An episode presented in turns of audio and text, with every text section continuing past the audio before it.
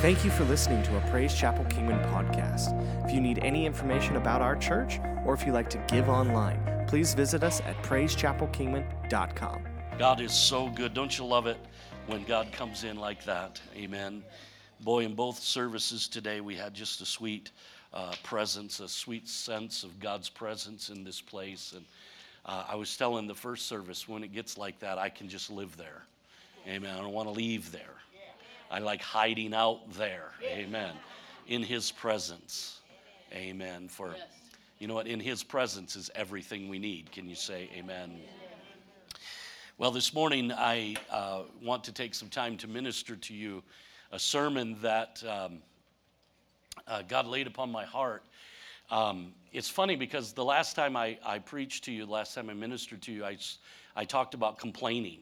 And to be honest with you, it's uh, when I when I did that sermon, I was a little bit concerned because, you know, sometimes you know it's that's not the feel good type sermon. It's you know you don't get a lot of you know doodads and goosebumps and you know it's not like ooh wow. But you know what happened? It was remarkable. I, I had a bunch of people come to me and say, man. Man, that was a great sermon. That helped me. That encouraged me. And and and you know, I believe what it is is I I believe that when we preach the Word of God, when we confront ourselves with His Word, um, there's something about that. Even though it may, uh, in our flesh or, or in our mind and our earthly nature, it may feel a little painful. Our spirit embraces that and we love it. We love that sense of God moving and changing. And that's what we're about here because I don't know about you. I, I want to be better. Amen. I, you know, I'm not saying that I'm bad, uh, but I know that I got room to improve. And I know that there's uh, places that God wants to take me. I know that there's things that He wants to accomplish in me. And so I don't know about you, but I know I come to church with the expectation that those things that are hindering that process in my life will be dealt with. Amen that I'll either be encouraged, instructed, challenged, or all the above. Can you say amen? And so, if you have your Bibles, you can turn over to Numbers chapter 33. We'll get to that here in a minute. Don't, don't put it up on the board yet. Um, don't, don't, don't, don't ruin the punchline. Amen. I'm gonna have to. I'm gonna have to uh, have a training session with the guys. You can put the title page up. That's okay. That would be fine. Um, there it goes. Amen. I want to minister a message that uh, is kind of poking fun at human nature. Have you ever gone and, and, and sat and watched people? I mean, just watch people. I mean, you, you, your purpose was to just, you, you're there. Maybe your wife is shopping and you're at the mall, you're sitting in the mall, and you're just watching the people go by you. You know what the great thing is, is people can be greatly entertaining. I love watching people. And as a student of human nature, uh, it never disappoints me. I am never disappointed with human nature. I always am uh, uh, uh delighted, uh, intrigued, sometimes a little scared. you know, but human nature is is something I enjoy watching because sometimes uh, we're just funny. I mean, we're goofy. I, I mean, even those of us that really are trying to you know, uh, uh, put the dog on and really, you know, be something. We just come across sometimes funny. And uh, sometimes we do silly things. And sometimes I, I, am amazed. I, I'm amazed at human nature. I, I look at stuff and I think, huh, that's interesting. I can't believe they just did that. I can't believe they said that. I, sometimes I look in the mirror and I'm amazed at me. I'm like, I can't believe you're doing this. I, you know, so human ma- nature can be funny, and even though our human nature can tickle our funny bone from time to time, the truth is sometimes it can be serious. And so I think we need to look at some things today. Now, I want to tell you about an epiphany that I had. How many have ever, ever had an epiphany? You've had those moments of, of clarity. It's one of those times where everything becomes crystal clear. You, you, you, you know what I'm talking about. Well, a few years back, I was going through my house and I was searching for something that I thought I desperately needed at that moment. H- have you ever been on those kind of searches? You, you, you're looking for something, and it's like, I've got to, ha- I, I'm obsessed. I have to, it can be a rubber band. I mean, a rubber, I've got to have it, and I've got to have it now. And so you're searching for something in life or you're searching for something through your house, and this was the state that I was in. And after rub- rummaging through several junk drawers and overloaded closets and boxes that were stacked in corners, I came to the conclusion that my family and I have way too much miscellaneous stuff. Huh? You know, you know what I'm talking about? You know, have you ever looked around your house or maybe your garage or your shed and you wondered, where did I exactly get all this junk? And I, you know, I have an answer for you. I, you know, the thing is, is most human beings are by nature pack rats. I, I just, we have a tendency to hang on to stuff, don't we? Um, you know, stuff that has very little value other than that it's ours. It has no real monetary value. It means nothing to no one else, but it's mine. It's, it's mine. It's my stuff. It's, I know it's a gum wrapper, but it's my gum wrapper. Uh, you know, for some, it can be quite a problem. Uh, have you ever watched that show on TV, Hoarders? I love that show. I, I've actually had an occasion when I, before I became a pastor, I was a Sears repairman. My job was to go fix washers and dryers and refrigerators, and no, I do not do that anymore. So I'm just going to put that out there now. Because inevitably there's always a, hey, Pastor, I got a question for you. And I'm, you know, I'm gearing up for something about Moses or Jesus. And hey, when your washer does it, I don't know how to do that anymore. I, I don't, you put the clothes in, throw water and soap in there, and disappear. That's all I know. Anyway, when I was a Sears repairman, I remember going to several houses, and these people were definitely hoarders. I mean, when the trash is stacked four foot high and they have a path through the house, that's, that, that's too much stuff. You, you, you know what I'm talking about? Well, for some people, they can get obsessive, compulsive about their stuff. Um, it's kind of scary when you realize, you know, this could be me. And I know there are some out there right now. You're sitting here thinking, that ain't me. I'm not that way. But the truth be known, every one of us in this room have a secret stash of stuff that we are unwilling to part with.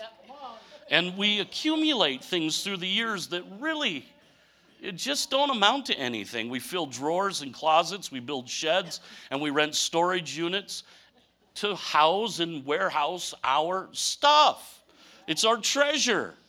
But if we would really be honest with ourselves, it really is nothing more than useless clutter. Can you say amen? amen? Now, when we were living in our old house and the kids were all still home and um, they were there with all their stuff and our stuff, it became clear to me that this is a real problem for us. Because one day I'm going through a drawer in our kitchen and I open up the drawer and stuffed into the back side of the drawer behind some towels was a Safeway bag, a plastic Safeway bag. And inside the plastic Safeway bag was 49 other plastic Safeway bags. 50 Safeway bags. We're hanging on to them as if they are gold bullion. And we had a we had in our kitchen, we had a, a cupboard. When you opened the cupboard, there were hundreds, if not thousands, and I might be exaggerating a little bit, but you would open the cupboard and these butter bowls, the butter, you know, when you empty out butter, you rinse it out and go, ooh, that's a cool bowl. It they would fall out. We had thousands of bowls and one lid. How that happened, I don't know.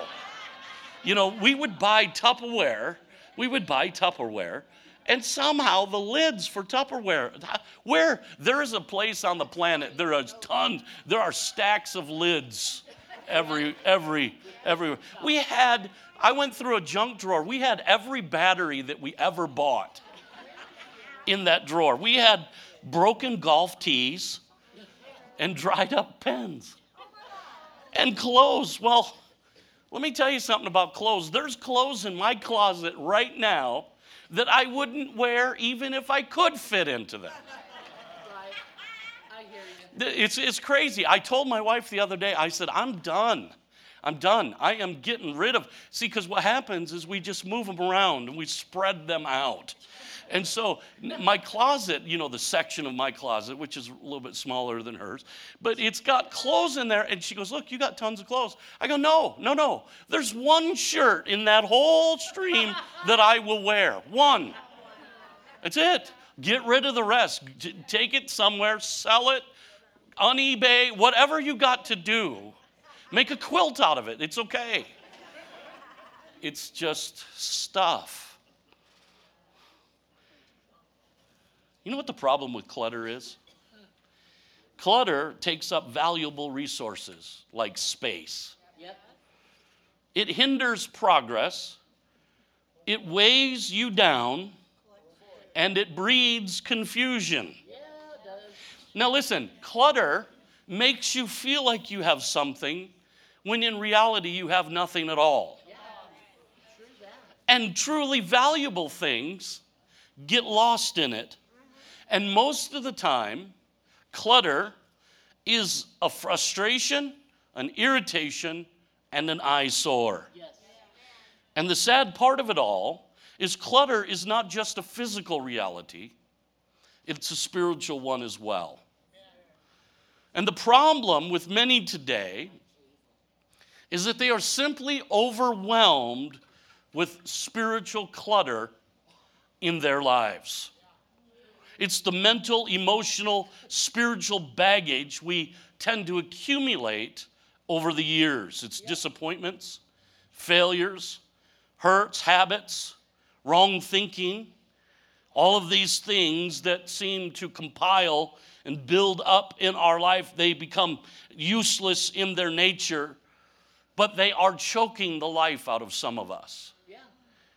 Let me, let, me, let me just make this clear. There's not a person in this room that's not affected by this. Are you hearing me today? See, we, what, you know what we want as Christians? I, I, I, would imagine that if I were to go around the room and, and poll this room, by and large, everyone here would say this We really want to live the life that God promised. See, I want that. I, I, look into the Word of God, I see promises, I see value, I see power, I see dimension, I see dynamic, I see all these things that were bought and paid for by the blood of Jesus Christ. Right. He paid for them, and then He, through His grace, gave them to me, willfully turned them over. He says things like this Fear not, little flock, for it's my good pleasure to give you the kingdom. In fact, He's so committed to that that the kingdom of God exists inside of you right now. Do you understand that? He gives us His name. He gives us the right and authority of pleading His blood. All of that He is, we can be. He, he's poured Himself into us. He's given us this thing, and, and, and it's wonderful, and God has this life that He's promised. Yet sometimes what happens is we fail or we just don't seem to live up to the promise. It's not happening in our lives. Now, I believe there's something that resonates in that statement. I believe all of us, our heart's cry is that there's got to be more to this life. And, and, and the problem that I'm seeing in Christianity today is that there is this willing, willingness to accept the status quo. It's like, this is as good as it gets, so why bother? Well, I want you to know there is something more. See, we're called to live victorious lives. Can you say amen? We're called to be saturated in the supernatural power of God. Yet many are not. And you don't have to be involved in church very long before you realize that most are living way below the level of life that God had intended for them. Marriages are in turmoil children living in rebellion, homes in chaos, fear, worry, insecurity, torment, addictions of every kind, dysfunctions, depression, discouragement, abuse, offense, confusion, tiredness, weariness, brokenness, describe many of the Christians that are coming to church today. This ought not to be so. Can you say amen? amen? We are citizens of the kingdom. We are kings and priests before Him. We are heirs with Christ. Are you hearing what I'm saying? And every day that goes by, there's Christians, they're living with horribly destructive problems. And I have to ask myself, why is this? Why is it that some Christians never rise above a certain level? They, they just never rise any higher. Why is it so many Christians find themselves in turmoil rather than in peace? Why is it that they find themselves excelling in doubt rather than faith? Well, I believe it's because we're drowning in a sea of spiritual clutter. And so, what I want to do this morning is I want to minister a message that I've entitled The Problem with Clutter, Spiritually Speaking. And I want you to look at a story out of, out of the Bible that serves as a great example for us. That's what Paul writes. Paul says the whole Old Testament was written as an example for us. And so when we turn to Numbers chapter 33, starting in verse number 50, the Bible says, Now the Lord spoke to Moses in the plains of Moab by the Jordan across from Jericho, saying, Speak to the children of Israel and say to them, When you have crossed the Jordan into the land of Canaan, then you shall drive out all the inhabitants of the land from before you, destroy all their engraved stones, destroy all their molded images, and demolish all their high places. You shall dispossess the inhabitants of the land and dwell in it. For I have given it, I have given you the land to possess, and you shall divide the land by lot as an inheritance among your families. To the larger, you should give a larger inheritance. To the smaller, you should give a smaller inheritance. Er, there, every, there, everyone's inherit, inheritance shall be whatever falls to him by lot. You shall inherit according to the tribes of your fathers. But if you do not drive out the inhabitants of the land before you, then it shall be that those whom you let remain shall be irritants in your eyes and thorns in your side, and they shall harass you in the land where you dwell. Now, in this portion of Scripture, there's a key here to lasting victory if you and I will pay attention to it. In this story, we find the children of Israel at the end of their 40 year tenure of wandering in the wilderness. A whole generation has passed, and God speaks to Moses, giving him instruction for entering the promised land. They are a new people with a new home, a new future, a new destiny unfolding. The reproach of the past has been removed. Literally, they are much like you and I at the point of salvation. In 2 Corinthians 5:17 the Bible says when someone becomes a Christian, he becomes a brand new person inside. He's not the same anymore. A new life has begun. And it would be nice, church, if it ended there. But it does not. In our text, God tells Moses to drive out the inhabitants of the land. He says, Tear down their idols, destroy their false gods, remove their altars, and tear up all their pictures. Moses, God says, don't let them have a place. Don't make a deal with them. Don't compromise. Drive them out. Drive them clean out of the land. And what God is telling the children of Israel is to deal with the clutter. Yes. And today, God is telling you and I the same thing. Christians are to drive out the inhabitants of the old life. God's command to you and I is that we would get the clutter out of our lives once and for all. And I want you to think about this for a moment. Because of unfinished business, because we've failed many times to remove the clutter of our lives, we end up buying into lies. Let me tell you something about clutter it will lie to you. Let me tell you about things that hang around. They'll tell you a story that's not true. And when you buy into the lie, when you believe the lie, you empower the liar. Yeah. And what ends up ha- happening is you will end up making an agreement with a curse. Oh, that's so true. Listen to what I'm saying. And the result is you will become greatly hindered. Now, let me say something to you uh, before we go on. Let me put this, let me give you some just some insight here. As a Christian, as a child of God, you live under an open heaven. Do you understand that? You can't open heaven. Jesus opened heaven. And he opened it for you. When he died on the cross and you allowed him to come into your life and you gave your life to him, you, he opened a heaven right over you. You are continually over under an open heaven. But oftentimes, because of a failure to deal with things in our life, those things can hinder the flow of what comes out of that open heaven. Yes. Not because God up in heaven is mad, not because God looks down and goes, Well, you know, they're a pesky little bunch, so I guess I'm going to have to hold back. That's not what happens. God simply says, Look at, if you want things to flow in your life, then you're going to have to willfully get some things out of your life. Are you hearing what I'm saying? If you remember back in our history, there was a time in our history where there was great turmoil in our country.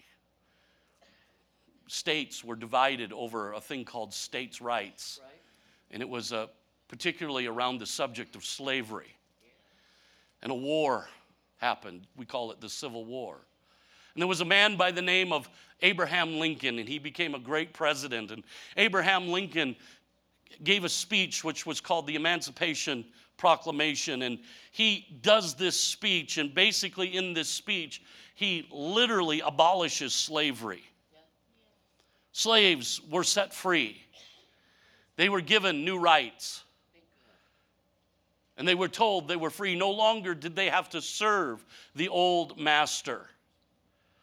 Well, many people became curious about this and they went to the South and they began to interview some of these slaves and they asked them, they said, You know what, what do you think about this emancipator and what do you think about this proclamation? And many of the slaves that were interviewed, this was their statement I don't know anything about Abraham Lincoln except to say that he set us free. And I don't know anything about that either.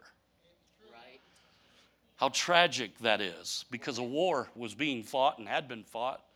Many had given their life. A document had been signed, a, a, a, a proclamation had went forth. Slaves were legally set free, yet most continued to live out their lives enslaved. They chose to remain enslaved even though they were legally free. Even though they were emancipated, they kept serving the same master throughout their lives. So it is with many believers today. They have been, in fact, completely set free. Yet they remain, they choose to remain slaves to the same strongholds, problems, and sins that have gripped them all their life. Are you hearing that today? It's not because they're not free. It's not because they don't have the power to choose. It's not because they don't have the power to walk away. All has been provided. They simply choose to serve the same master.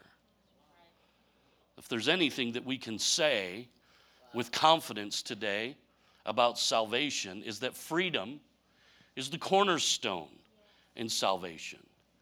In John chapter 8, verse 36, it says, If the Son therefore shall make you free, you shall be free indeed. Do you, do you understand that? There, it's very simplistic. When the Son sets you free, you're free. The, you're free. Now, you could choose to live in slavery, but you will be a free slave living in slavery. Second Corinthians chapter 3 verse 17 says, "Now the Lord is the Spirit, and wherever the Spirit of the Lord is, he gives freedom." And in Galatians 5:13 says, "For you have been called to live in freedom, not freedom to satisfy your sinful nature, but freedom to serve one another in love. Freedom is who we are, it is a cornerstone of our belief system. So, listen, white knuckling our way through life, denying the truth about our problems, is not freedom, it's slavery. Avoiding the reality of our hurts, our habits, our hangups in life is not freedom, it's bondage. Here's the problem we excuse it, though, don't we? Here's what we do. Here's I've been around a while, and so I've heard it all. I think I've heard it all. I'm surprised from time to time. Well, I didn't hear that before. But a lot of people, here's what we be patient with me. God's not done yet. No, no, no, no. That is a lie from the pit of hell. You say, why is that? Because God is done. Jesus said, It is finished. What does that mean? It means that God has completed his work. Now we need to receive it and live it out. Can you say amen? So we go on, we go, well, you know what? I, I, I, you know, I don't know. God's still working things out. It's denial, church. It's denial. We need to get honest with our struggling. Can you say amen? See, when we continue to hold on to our spiritual clutter, something very interesting begins to take place. See, because the thing I've noticed about clutter is we grow fond of clutter. And as time passes, we grow nostalgic about clutter. Oh, and we even kind of develop a kind of defensiveness about our clutter. And in a very strange way, our clutter can build a stronghold in our lives. You know what a stronghold is? A stronghold is a is literally it's a place of defense or a place of strength. It's a fortified position, it's a secure sphere of power. And it's from those strongholds that hell begins to attack our lives. And I believe this is why God told Moses, drive out the inhabitants of the land. He says, get rid of the clutter. Don't let them have a stronghold. Don't let them have a place of defense. Don't let them fortify themselves in your life. Drive the clutter clean out of the land. Let nothing remain. God is telling us the same thing today. Drive out the spiritual clutter from the old life. Don't allow the old mindsets, the old habits, the unforgiveness, the bitterness, all of that. Don't let it stay. Drive it out. That's why the Bible says in Second Corinthians chapter 10, verses 4 and 5, it says, For the weapons of our warfare are not carnal, but they're mighty in God for the pulling down of strongholds.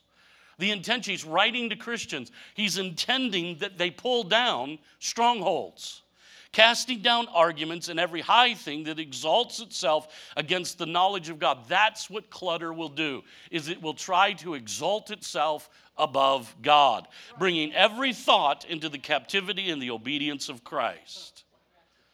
What's Paul saying? He says, You've got the power to deal with it, so deal with it. One man put it this way he says, If we don't drive sin out, sin will drive us out. And if we don't put our lust to death, our lust will put us to death. Are you hearing what I'm saying? Now, I wish this morning that I could tell you that Israel had a happy ending. But the truth is, they didn't. They failed to drive out the inhabitants of the land, they failed to get rid of the clutter. Yeah, they removed some, they got rid of some, but somewhere in the midst of the task, they grew tired, they grew complacent, yep. apathetic about these inhabitants.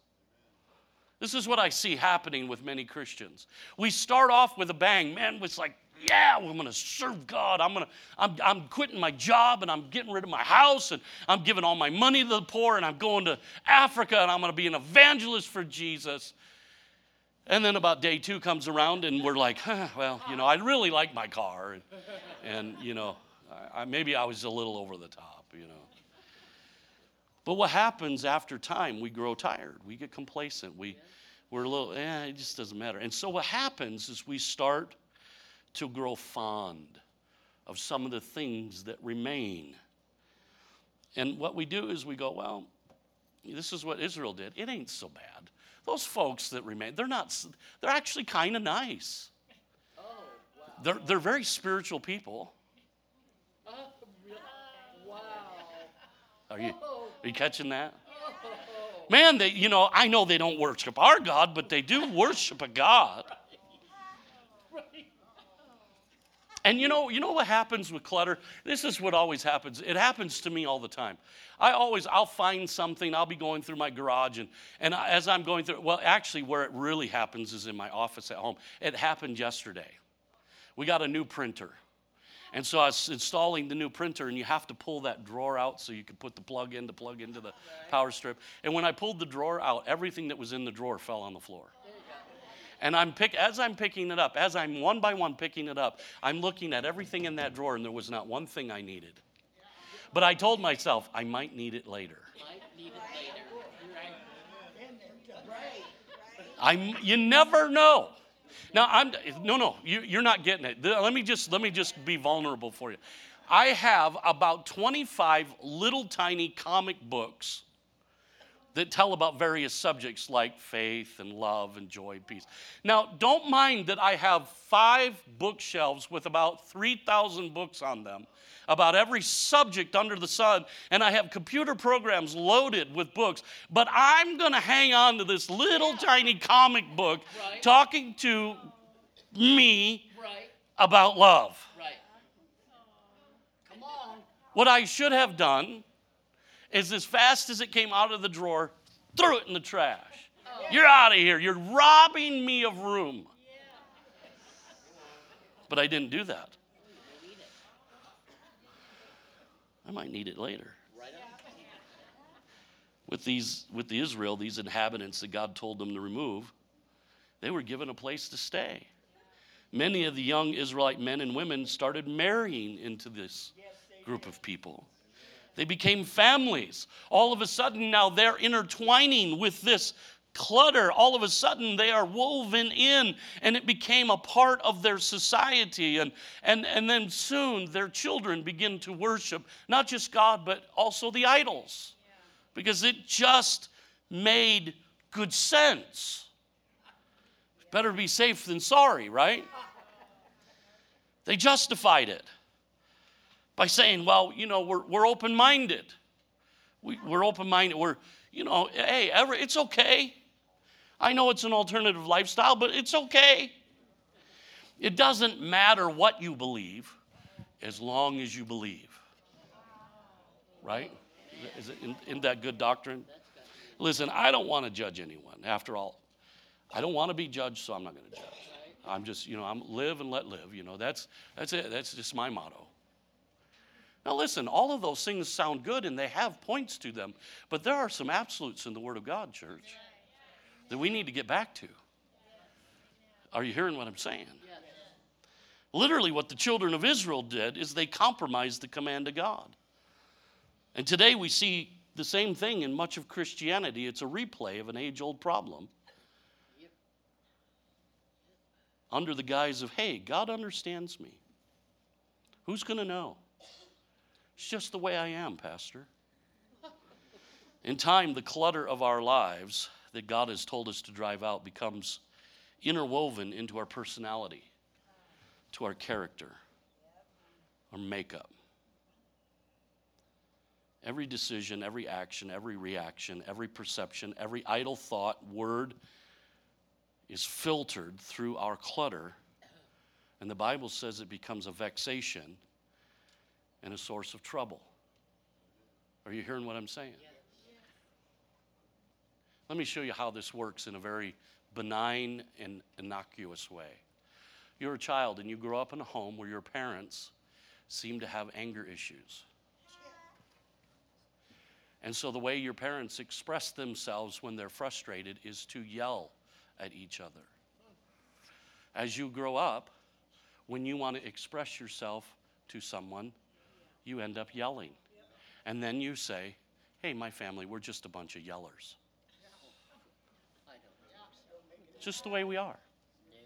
Or you grow up in a home where there's very little physical affection. And then you get married and you have no idea how to be affectionate. What is that? It's clutter. And it's hindering your life. But what we do is we justify, well, that's just the way I am. That's who I am. You know, just take me for what I look at. Is that really who you are? Is that who God created you to be? Or is that just simply what you've become because you have a filter? See, the clutter is real, church. Fear, worry, insecurity, anxiety, lust, pride, anger, unforgiveness, bitterness, laziness, negative thinking, bad habits, emotional baggage, addiction, selfishness, carnality, immaturity, all of it's clutter. And we got to get rid of it. Can you say amen? amen? Now I want you to listen to this portion of scripture. Listen, because this is Paul's way of saying what Moses said. In Colossians chapter 3, verses 5 through 10, it says, Now you got to remember, he's talking to the Colossian church. So put to death the sinful earthly things lurking within you. I love that. Put to death the sinful, earthly things lurking. I could have named this sermon The Lurkers. lurking within you have nothing to do with sexual sin, impurity, lust, and shameful desires. Don't be greedy for good th- the good things of this life, for that is idolatry. God's terrible anger will come upon those who do, do such things. You used to do them when your life was still a part of this world, but now is the time to get rid of anger, rage, malice, or malicious behavior. Slant malice could be a part of it. Malicious behavior, slander, and dirty language. I didn't forget where I was at. I'm just letting that one sink. Don't lie to each other. For you have been stripped off, for you have stripped off your old evil nature with all its wicked deeds. In its place, you have closed yourself with a brand new nature that is continually being renewed as you learn more and more about Christ, who created this new nature within you. What is he saying? He's saying, drive out the old inhabitants, drive out the things, drive out the clutter. See, the problem that most of us have is we become so familiar with this clutter. These strongholds in our lives, they almost come to a place where it seems like normal behavior. It's like that's just normal for us. This is our normal. Some of the, for some of us, these strongholds have been around for a very long time. And in fact, many of us go completely, go through life completely unaware that our whole life has been affected by and controlled by these strongholds, these patterns. And when we become aware of this spiritual clutter and strongholds, there is a definite, absolute need to drive it out. The thing that amazes me when I talk to people is how often they try to solve spiritual problems by physical means. See, many of the things that we encounter in life, they come because of this. It's not, look at, I need to, I need to make sure that I honor the word and what I believe about God. It is not God mad in heaven. God's not up there looking to discipline and punish and, and rebuke and do all these things. Yes, He corrects His children. Yes, He brings us back to to a place where we are right with Him. He does that. He's a good Father. He's not up in heaven. You know what? God is not looking to pour out His wrath on you just because you messed up. What He's wanting is you to have a relationship with Him. and He's wanting that relationship to be unhindered by the things that clutter your life. Yes, Are you hearing me? So, how do we do that? How do we get to that? Because one of the other problems that we go through in life is if we have faced this in our life where we've driven out some things, sometimes just going through life, we collect things over time. You know, have you ever watched the, the show on TV called Deadliest Catch? There is a very interesting phenomenon that happens. They will start out from Dutch Harbor, their port of call, and they'll go to the fishing grounds, which is usually like 350 miles away. And it'll take them a three, four days to get there. And during that time, they will travel through weather and different types of weather. Sometimes it's just light mist. But in the winter, what happens is that light mist that just seems to be completely benign, innocuous. It's, there's nothing to it. By the time they get to the fishing grounds, they can have 40, 50, 60 tons of ice developed. And they have to immediately, before they can fish, before they can do anything that they're there for, they have to deal with what's been collected through the process of getting there. Church, what's happening, otherwise, what happens is they are very vulnerable in the storm. As long as everything is flat and smooth, they can stay upright. But the moment the storm hits, the moment a wave or the wind blows, they become top heavy and they become susceptible to capsizing. Church, that's us. It's not, a, it's, not, it's not this big bad conspiracy. It's just the fact that as we're going through life, we need to do spiritual maintenance in our life. And sometimes you got to get the sledgehammer out and break off the things that have collected on your life by just traveling. So, how do you do that? How, how do we get that job done? Well, first and foremost, what you got to do is learn to confront the chaos. You see, what do you mean by that, Pastor? What I mean by that is we have to get honest. See, that's the thing. If there's anything that I believe with my whole heart, I believe this Jesus' statement know the truth, and the truth will set you free. Yeah. See, we have to know it. We have to embrace the truth. One of the ways that I've been able to deal with some of the difficult areas of my life, the areas where I have not dealt with very well in the past is I had to stop and I had to get very honest. Right. And I had to say, This is me. This is what I'm doing right now. This is what I've allowed. And when I get honest like that, now I'm in a position where I can begin to deal with the thing that is hindering me, that's preventing the flow from heaven. Are you hearing what I'm saying?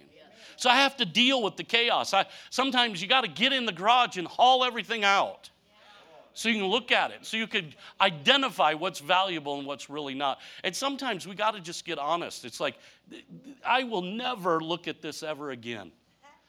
I, I haven't looked at those little comic. I, the only time I look at it is when I open the drawer to plug something new in. And I don't even look at them anymore. So why am I hanging on to them? Why? Well, because I'm not being honest. And so, what I got to do is get honest. The second thing that I need to do is I need to possess a revelation of grace.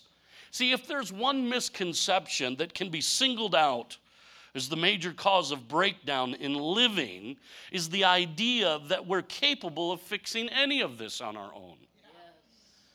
Listen to what Paul writes to Titus.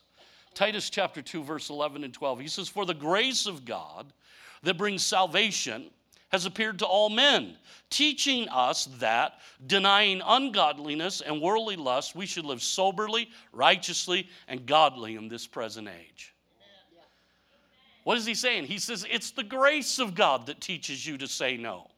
It's the grace of God that teaches you how to deal with this.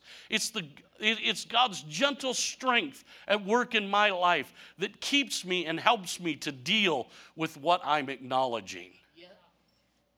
It's the goodness of God that leads me to repentance.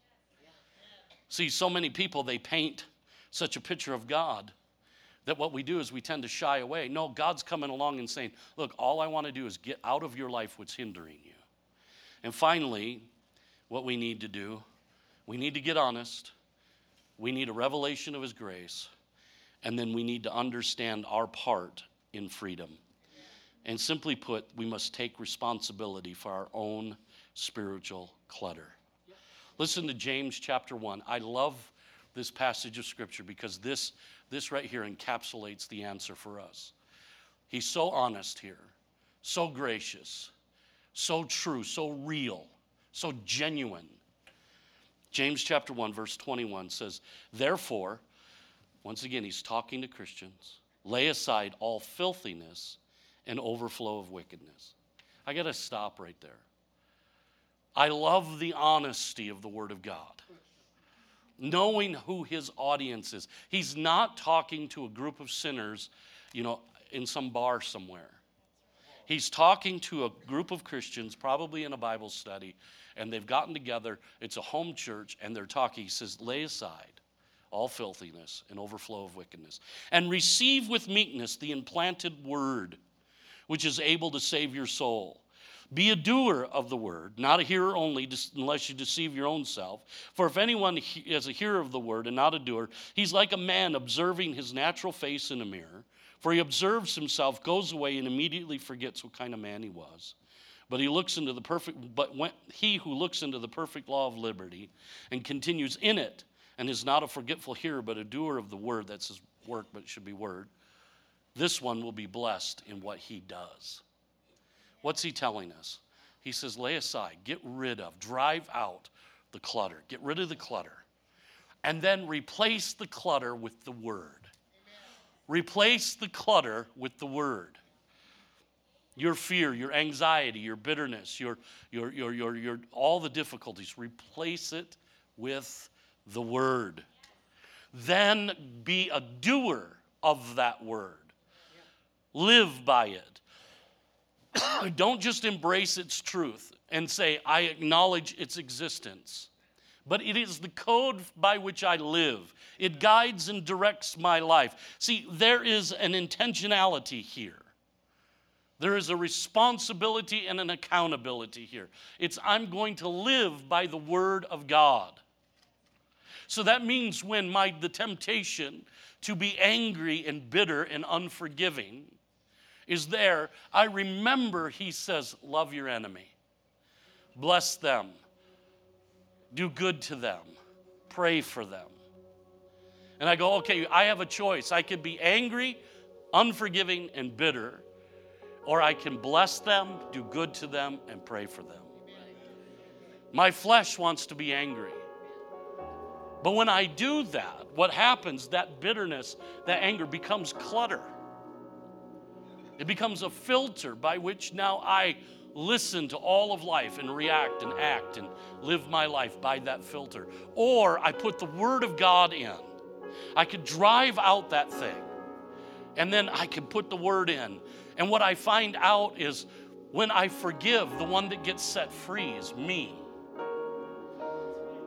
When I am not bitter, there's no root that's growing in me that takes over. When I do good, I feel good. Are you hearing me? So well, they don't deserve it, neither did I. It is not about deserving. It's about what's right and what's wrong. It's about how I live my life. Recently, I had an opportunity to live what I'm talking about.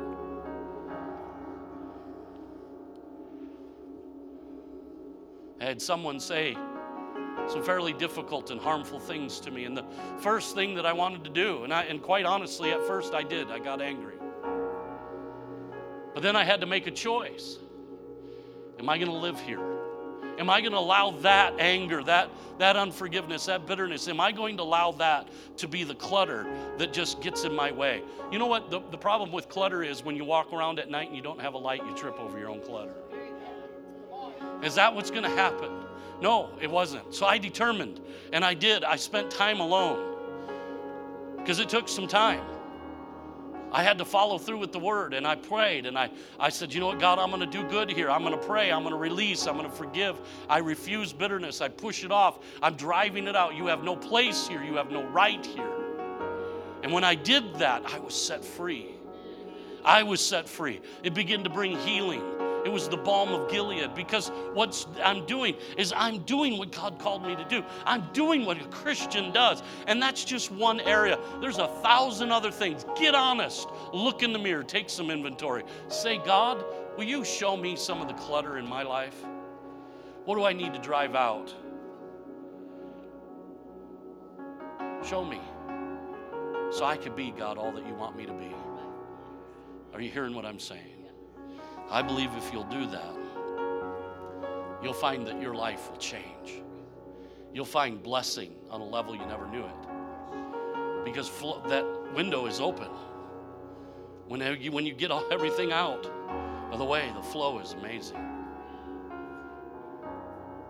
Are you hearing me? Why don't you bow your heads with me? Father, we just thank you so much, God, for this revelation. We thank you that you love us enough to tell us this stuff, to show us what we need to do, God. And we pray today that you would help us, God, that you, you would cause this word to be engrafted upon our hearts. You know, our prayer is, Father, that you would show us where the clutter is. Lord, if there remains anything, if we've if we've picked up things, God, as we've gone along, if we've become familiar with them, if we've embraced them when we should have rejected them, Father, help us. Help us to be honest. And Lord, I ask that you release your grace into it. And Father, that we, God, would take responsibility, that we would put the word in, that we would replace it all with your word. I pray, help us, God. And I thank you, God, for your goodness. I thank you that you love us.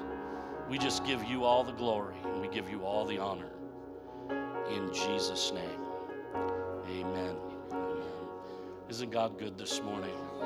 Now listen, before you before you go, before you stand up, tonight, six o'clock, we have a worship service here. We will be praying for the sick and any other need that you may have. We'll have a, we'll have time of worship and just impartation, God encountering. We encourage you to come. It'll, it'll be from about six to maybe 7:20, somewhere in that time frame.